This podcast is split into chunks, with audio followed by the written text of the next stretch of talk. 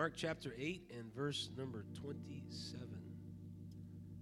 Mark chapter 8 and verse 27. So good to see everybody here today in the house of the Lord.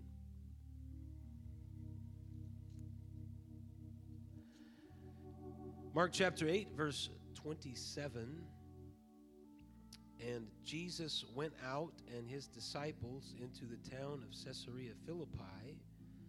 And by the way, he asked his disciples, saying unto them, Whom do men say that I am?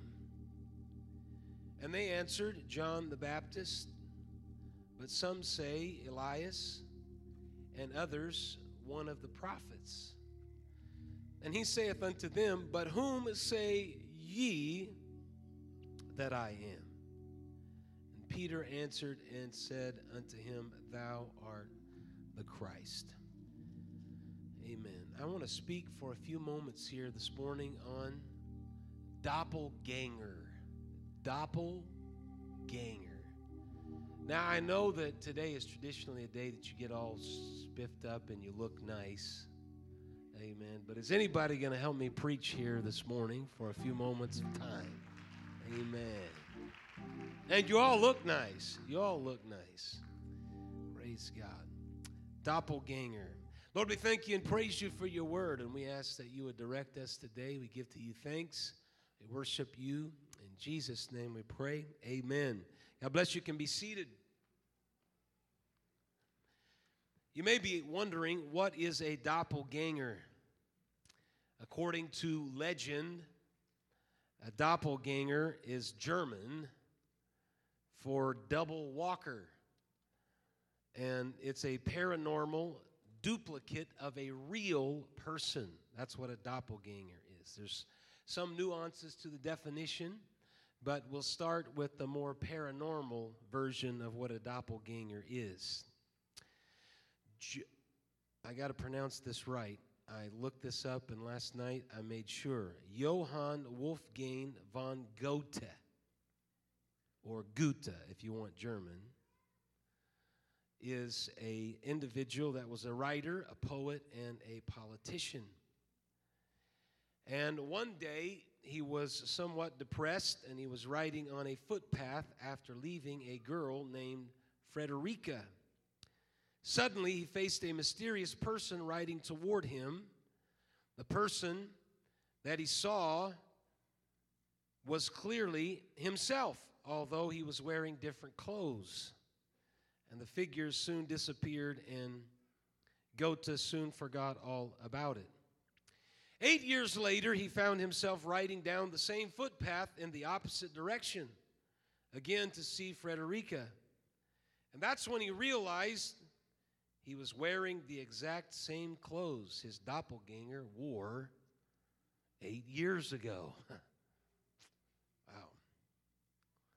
Catherine the Great was a powerful 18th century empress of Russia. She was a powerful and a dangerous figure. It is said one night that Catherine was lying in her bed when her worried servants told her they'd just seen her enter the throne room. When Catherine set out to investigate, she found her doppelganger sitting calmly on the throne. She immediately ordered her sentries to shoot at her ghostly counterpart. The stories don't tell whether the bullets had any effect on the spectral empress. However, Catherine herself soon died.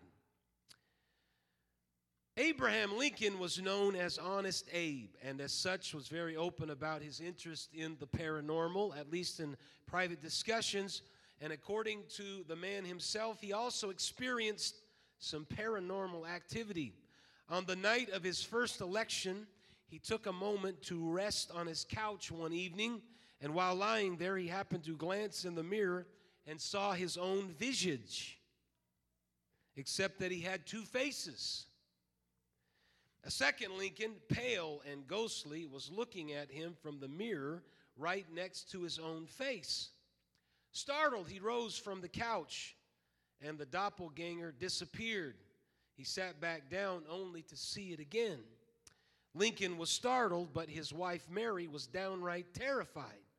She was convinced that the doppelganger was bad news, a certain sign that Lincoln would be reelected on a second term, possibly because two Lincoln, Lincolns equals two terms, but wouldn't survive it because the second Lincoln looked deathly. Lincoln indeed didn't make it through his second term. Most of these stories have a negative impact Another definition of the same word that's not as precise is of a person that looks like you and that can be mistaken for you. You see someone that looks so exact, you mistake them for the person you know. I'll never forget the 50th anniversary. It happened at 36th and O. This was really one of a this was really a weird experience for me we had a 50th anniversary, and people came from all over. It was at 36th to know. And there was a gentleman there. I'm not going to name names, I'm not going to provide any other descriptions other to say that it was a gentleman. He was there at the 50th anniversary. And everybody greeted him, and we were aware that he was there. And a few weeks later, on the way to Oregon, we were riding in the Kaufman's motorhome, going all the way to Oregon for a Bible quiz tournament. We stopped in Fresno, and it was a sketchy area off the freeway at a McDonald's. And all the kids piled out. It was not a good area. We went into McDonald's, we ate. On the way out of McDonald's, getting back into the vehicles, out of nowhere, he didn't come from McDonald's, he came from another direction was this gentle at least I thought it was this gentleman that was at the 50th anniversary. So I said, "Hey, brother, so and so, how are you doing?" And he looked at me like I had lost my mind. And he said, "You got the wrong guy." And he kept on walking. He looked so much like the guy that was at the 50th anniversary that brother Frank Cabrera, you know, he's a bulldog. He said, "No, no, no, no, your brother so and so." And the gentleman said, You got the wrong fellow, man. He just kept walking. I got back in the car and I'm driving and I'm thinking, that guy looked too close to the guy that was at the 50th anniversary. And it was in a weird area. It was just weird. It was weird. It was strange. Very strange. And so maybe I saw his doppelganger. I don't know about this kind of stuff. But when Jesus, in this passage of scripture, is asking his disciples, Who do individuals say that I am? Some say you're the embodiment of a deceased person. Some say that you're John the Baptist. And some say that you're Elijah. Some say that you're one of the prophets. Maybe you are Jeremiah or Zechariah or Isaiah people are saying different things about you. They're not saying that you're the exact image of those people, but they're saying that you might be the spirit of a deceased one that they are seeing. And so they're saying these things, they're making these claims. What's interesting about this is they were imagining something they didn't know at that point, and that was they were imagining a deceased one that was resurrected and that was in front of them. They were prefiguring the fact that Jesus himself would die, but that he would be resurrected. And although made mistaken in this belief, they were anticipating a great truth, and that is the mystery of Jesus' death and his resurrection. And one greater than these asked the question. As a matter of fact, in John chapter 1 and verse 19, John himself was out preaching in Jordan. And this was his record. When the Jews sent priests and Levites from Jerusalem to ask him, Who are you? He confessed and denied not, but said, I am not the Christ. And they asked him, What then? Are you Elijah? And he said, I am not. They said, Are you that prophet? He said, No. Then said they unto them, Who are you? That we may give an answer to them that sent us. What sayest thou of thyself? And he said, I am the voice of one crying in the wilderness, make straight the way of the Lord, as the prophet Isaiah said. And they which were sent of the Pharisees, they asked him and said, Why do you baptize then if you're not the Christ? Nor Elias, nor that prophet. John answered, saying, I baptize with water, but there standeth one among you, whom you know not. He it is who coming after me is preferred before me, whose shoes the latchet I am not worthy to unloose. John said, You need to prepare the way. Some may say he's Elijah, but he's greater than Elijah. Some may say he's me, John the Baptist, but he's greater than me. I'm not worthy to stoop down and unloose his shoe latchet. He's greater. Some may say he is Isaiah, but he is greater than Isaiah. Who is he? His name is Jesus, and he is great, and he's worthy, and he's mighty, and he's greater than Moses. He's greater than the prophets.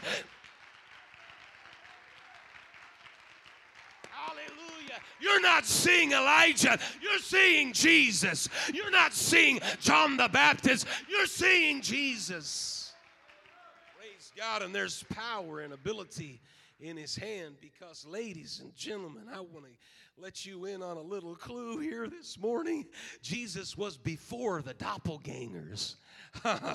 the Old Testament talks about him and describes him as someone that is from the beginning. As a matter of fact, they had even in their scriptures a verse that was so important. They called it the Shema. And the Shema simply means hear, it's Hebrew for hear. And the Shema was, Hear, O Israel, the Lord our God is one Lord. They reverenced that and respected that so much, they created these little boxes that they tied to their foreheads and tied to their hands, and they were called phylacteries. And they put this verse in those little boxes. Why? Because they valued the understanding that God is one. They put mezuzahs on the doorposts of their houses. Every time you walk into the house, there's this little box, and in the box is the scripture Hear, O Israel, the Lord our God is one Lord, because they had reverence and respect to that one God. Even in the Ten Commandments, Exodus chapter 20 and verse 3 says, Thou shalt have no other gods before me. You're serving the one true and living God. Deuteronomy chapter 32 and verse 39 See now that I, even I, am Am he, and there is no God with me. Second Samuel chapter 7 verse 22. Wherefore thou art great, O Lord God, for there is none like thee, neither is there any God beside thee. First Chronicles chapter 17 and verse 20. O Lord, there is none like thee, neither is there any God beside thee. Psalm 86 and verse 10. For thou art great and doeth wondrous things. Thou art God alone. I'm talking about worshiping the one true living God that was from the beginning, from the very beginning. Praise God. Isaiah was full of emphatic declarations. Isaiah 43 and verse 10 You are my witnesses, saith the Lord, and my servant, whom, who I have chosen, that you may know and believe me and understand that I am He. Listen, before me there was no God formed, neither shall there be after me. I, even I, am the Lord, and beside me there is no Savior. This is God speaking. Isaiah 44 6 Thus saith the Lord, the King of Israel, and his Redeemer, the Lord of hosts. I am the first and I am the last, and beside me there is no God. Isaiah 44 and verse 8 Fear ye not, neither be afraid. Have not I told thee from that time and have declared it? You are even my witnesses. Is there a God beside me? Yea, there is no God. I know not any. I'm talking about Hebrews that had an understanding. We're not serving the gods of this world, we're not serving Baal and Asherah and Moabites gods and all of the gods around us. We're serving the one true living God. We don't act like those people and those gods. Those gods sacrifice their children to the fire. Gods like Molech. No, we serve the one true living God that breathed into us the breath of life. We're magnifying that God because He created us.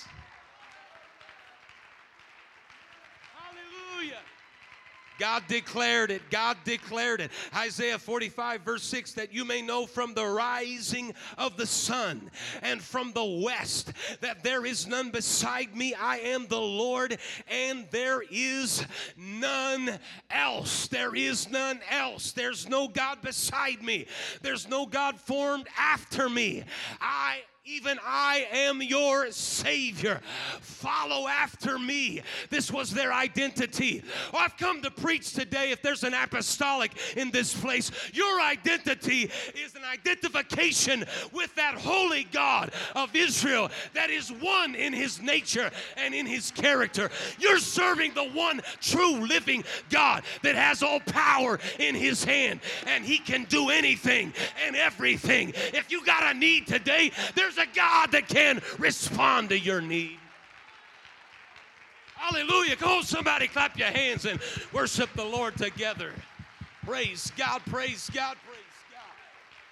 Woo! I got more. I got more.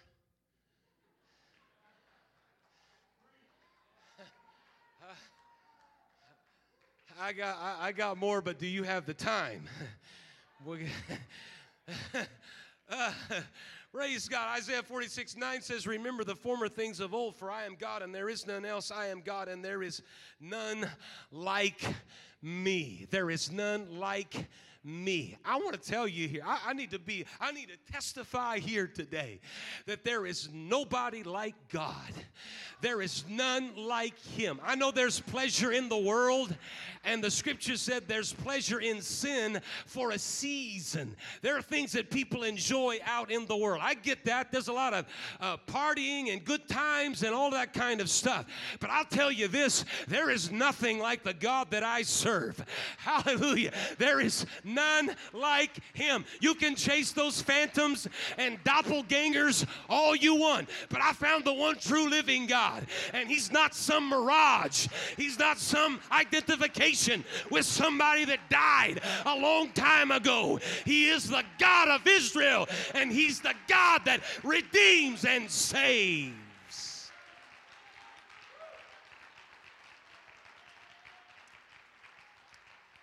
Amen. It's emphatic. It's emphatic, and it's often repeated in the Old Testament. And then we come to the New Testament, and Jesus himself, in Mark chapter 12, verse 29, Jesus answered them, and listen to what he said. He said, The first of the commandments is Shema. Hear, O Israel, the Lord our God is one Lord, and thou shalt love the Lord thy God with all your heart, and with all your soul, and with all your mind, and with all your strength. Amen. Tyler, are you in the house today? He is. Tyler is in the house. He came running up to Bishop when he was young and he flexed his right arm. He said, Look, Bishop. He said, Look, look, look. He said, Look at it. He was pointing out his muscle, his bicep. He said, This one's powerful. And he said, This one's not too good over here, but, but this one is very powerful. And there is something that is a spiritual truth to that because the scripture describes the Lord as having a right arm. A right arm is a position of power. Now, for all of you that are lefties, you know, just transfer it over, okay? The right arm is powerful, and if you're a lefty, the left arm is powerful. The point is, God is powerful enough to save you out of whatever situation you got yourself in. He can, he can, he, he can pick you out of the miry clay, and he can establish your feet and provide to you a foundation that you can stand upon. Amen.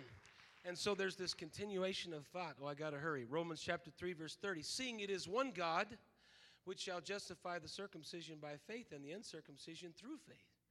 1 Corinthians 8 and 4, as concerning therefore the eating of those things that are offered in sacrifice unto idols, we know that an idol is nothing in the world, and that there is none other God but one.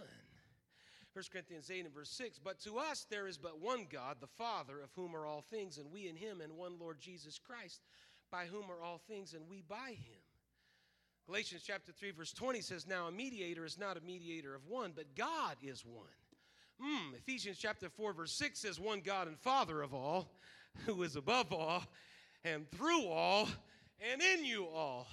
1 Timothy chapter 2, verse 5 says, For there is one God and one mediator between God and men, the man Christ Jesus. James said in chapter 2, verse 19, Thou believest that there is one God, thou doest well. The devils also believe and tremble. Revelation chapter 4 and verse number 2, John said, Immediately I was in the Spirit, and behold, a throne was set in heaven, and one sat on the throne. Hallelujah. Praise God, praise God. Well, then how are you going to see who's sitting on the throne? A little kindergarten girl, she was drawing. The teacher came up to her, and the teacher looked at what she was doing and what she was drawing. She said, Oh, that looks very, very nice. She said, uh, what, what are you drawing? And the girl said, I am drawing God. Teacher paused and said, But no one knows what God looks like. And without missing a beat or looking up from her drawing, the girl replied, They will in a minute.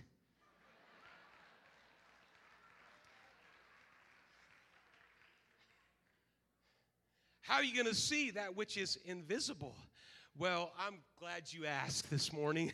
Colossians chapter 1 verse 15 says, "Who is the image of the invisible God, the firstborn of every creature?" Who's the image of the invisible God? Jesus is the image of the invisible God. Hallelujah. Second Corinthians chapter 4 verse 3 but if our gospel be hid it's hid to him them that are lost in whom the god of this world hath blinded the minds of them which believe not lest the light of the glorious gospel of Christ Christ who is the image of God should shine unto them. God is a spirit. He is the father in creation. He is the origin of all things. You cannot see a spirit but the sonship is with the birth of Christ and it is the statement of God, the Spirit of God, that is not fully realized until when the fullness of time was come. God sent forth His Son, made of a woman, made under the law. The sonship had a beginning. You couldn't see God, you couldn't see the Father until Jesus was born into the world. And then when you looked on Jesus, you're not looking at Elijah, brother. You're looking at God manifested in the flesh. You're not looking at Isaiah, brother Jeremy. You're looking at God manifested in the flesh. You're looking at the King of Kings and the Lord of Lords. You're looking at the only Savior, and it's wrapped up in Jesus. Hallelujah. Praise God. Praise God. Matter of fact, this created some problems because Philip was trying to understand this. Jesus is the image of what cannot be seen, He is the fullness of that unseen nature and character that is in Jesus Christ. And John tells us the story about Philip that was trying to get his brain wrapped around this. Jesus said to Philip in John chapter 14 and verse number 6, I am the way, the truth, and the life. And by the way, the I am there is ego eimi. I, not someone else, am. And that I am is connecting to the burning bush I am that speaks to Moses. I am the way, the truth, and the life. No man cometh unto the Father but by me. If you had known me, you should have known my Father also. And from henceforth, you know him and you've seen him. Ha, Philip saith unto him, Lord, show us the Father, and it sufficeth us. Jesus said unto him, Have I been so long time with you, and yet hast thou not known me, Philip? He that hath seen me hath seen the Father. And how sayest thou then, Show us the Father? Praise God. Ladies and gentlemen, it wasn't a doppelganger that they were seeing. It was God manifested in the flesh, and He's the Savior of the world, and His name is Jesus. Hallelujah. You don't have to worry about it anymore. He is the God that has created all things, that breathed breath into you and gave to you life. It's not Elijah, but it's Jesus.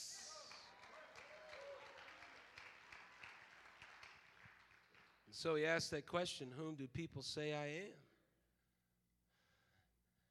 Who do they say? Who do they say? Amen. As Brother McAllister comes this morning.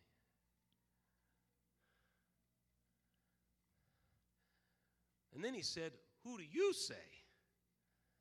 Mm, there's a message there too. It's not just about what they say, it's about what are you going to do with the truth.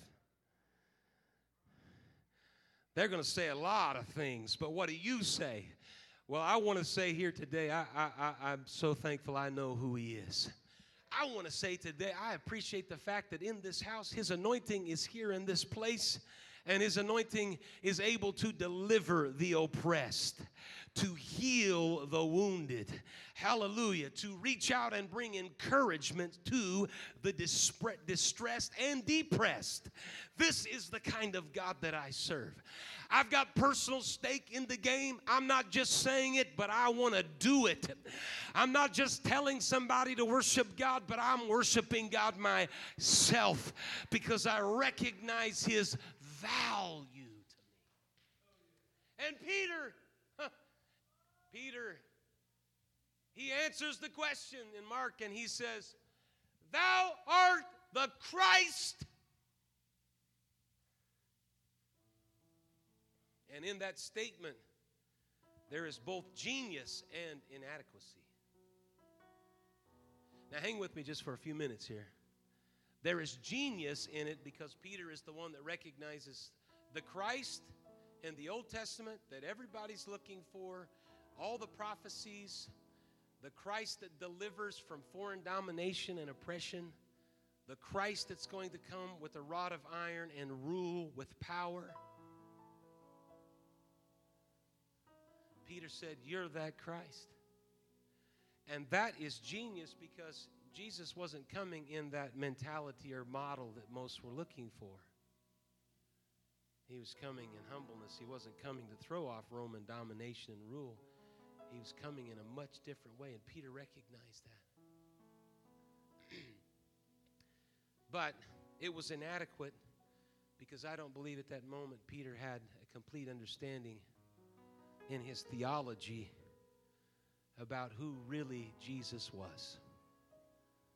And you say, well, what, what, what makes you say that? You, you can have your own interpretation, but just in my interpretation, reading the scripture, if Peter really would have known, I think he did at some point, it became very apparent, especially after Jesus' resurrection.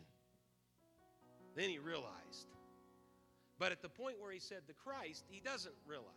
All he knows is you are the Christ. You're the one that we've been looking for. But he doesn't know the resident power that is in Jesus because the resident power in Jesus is the God that creates the universe, and a grave's not going to hold his body down. Peter struggles with this because Jesus tells them the Son of Man must suffer many things and be rejected of the elders and the chief priests and the scribes and be killed and after three days rise again and he said it openly. And Peter took him and began to rebuke him. And when he had turned about and looked on his disciples, he rebuked Peter, saying, Get thee behind me, Satan, for thou savorest not the things that be of God, but the things that be of men. In one moment, you recognize he's the Christ, and the next moment, you're called Satan and you're being rebuked. It's because Jesus was telling them something that was hard for their minds to grasp. And Peter couldn't get his head around the death part.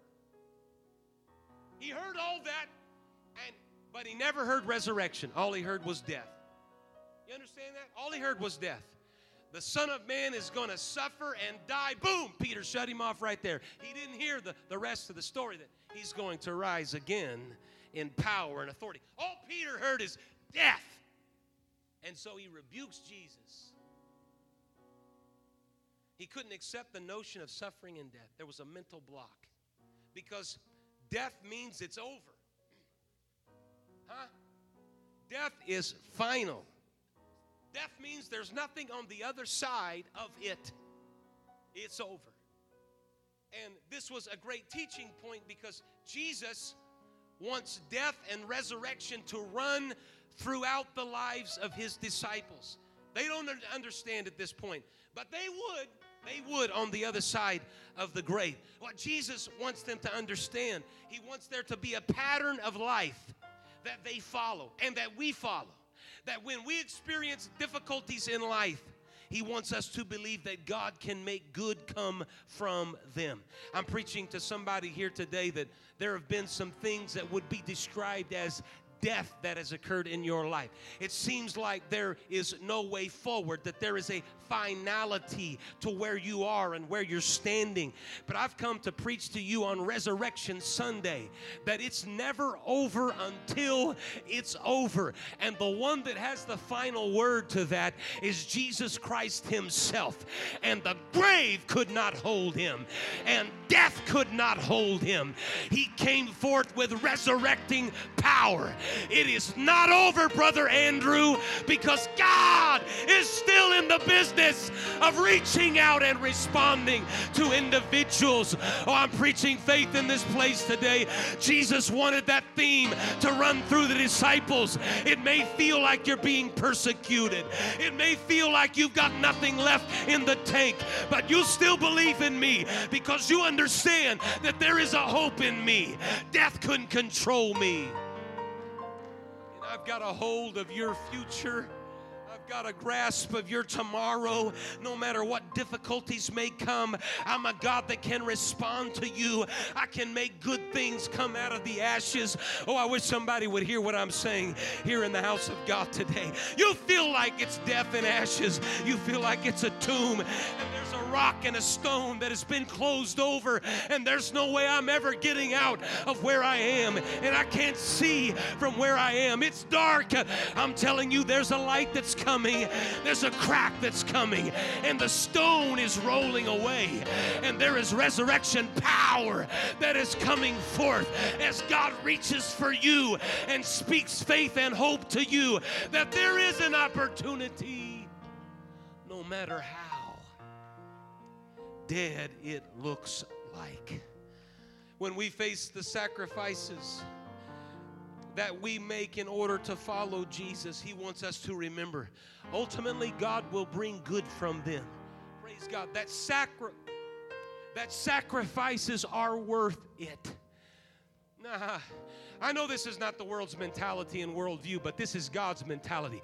When you make a sacrifice, you listen to me, you listen to me. I know you're just here because you're visiting and family and all that, but you listen to me. I want you to hear it from me no matter what the sacrifice is that you give to God, God uses the sacrifice and it's the way to good life no matter what you lay down. I don't know if I can get rid of that. I want to hang on to that because that's something that is very personal to me. You lay that down, God will do something that you can't even imagine. He'll bring life and understanding to you that you can't even imagine. I'm telling you, the sacrifices that you lay down on an altar, God takes those and He provides to you a better way, a better life, full of hope, full of peace, full of joy. Is there a witness in the house? God called you you from a mess and dysfunction, and you laid down some sacrifices, and it's been the best thing that you've ever done in your entire life. I want you to lift your hands if that has been the case, and I want you to lift your voice here today just for a moment, and let's thank God for the resurrecting power.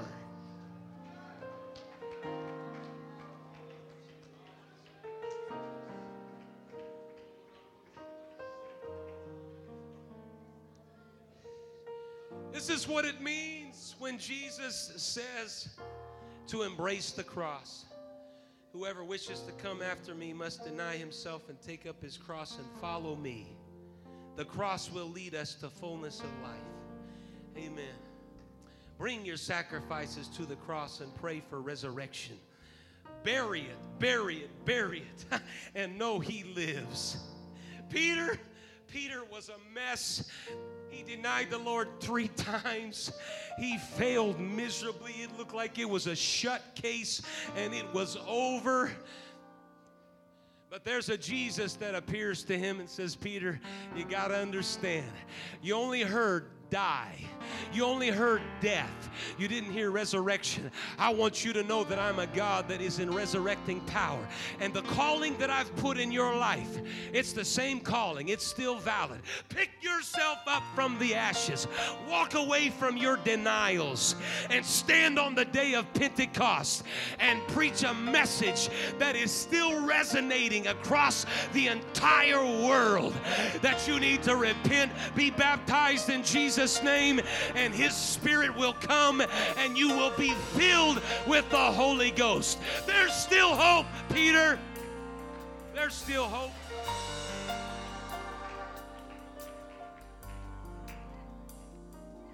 Praise God. In conclusion today, as some have already started together,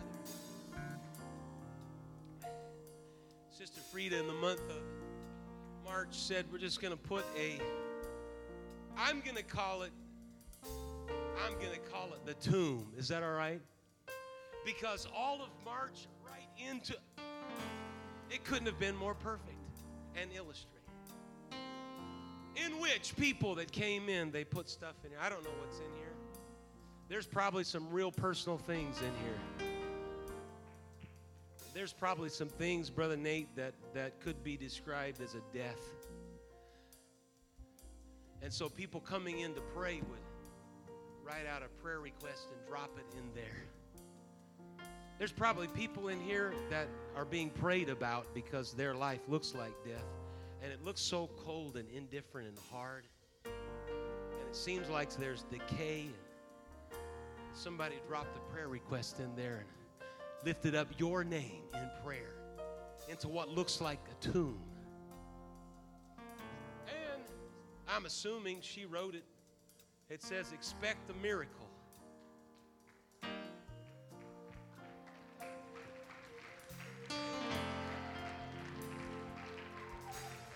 Praise God, praise God. Expect a miracle. Amen. Let the world follow the doppelgangers, but I'm following Jesus Christ, the resurrected one. Hallelujah. Praise God. If you drop something in this, you need to step out of the pew where you are and say, God, I know it looks dead, but I'm coming today on a day of resurrection and life. If you've got circumstances in your life, you need to step out of the pew where you are and say, God, you're a God that brings hope. Hope, hope. You're a living God. Hallelujah. We serve a God that is a resurrected Savior. And I'm, I bring my faith to you and I bring my confidence to you today. Is our God. Amen. I bring myself to you Sing this with me how great is our God. And oh, all will sing how great, how great. Come on, present, present that thing which you've been praying about. How great. Hallelujah. Put your faith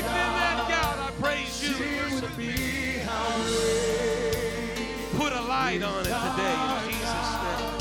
Shine in the darkness. Let there be light that shines in the darkness. I thank you. Come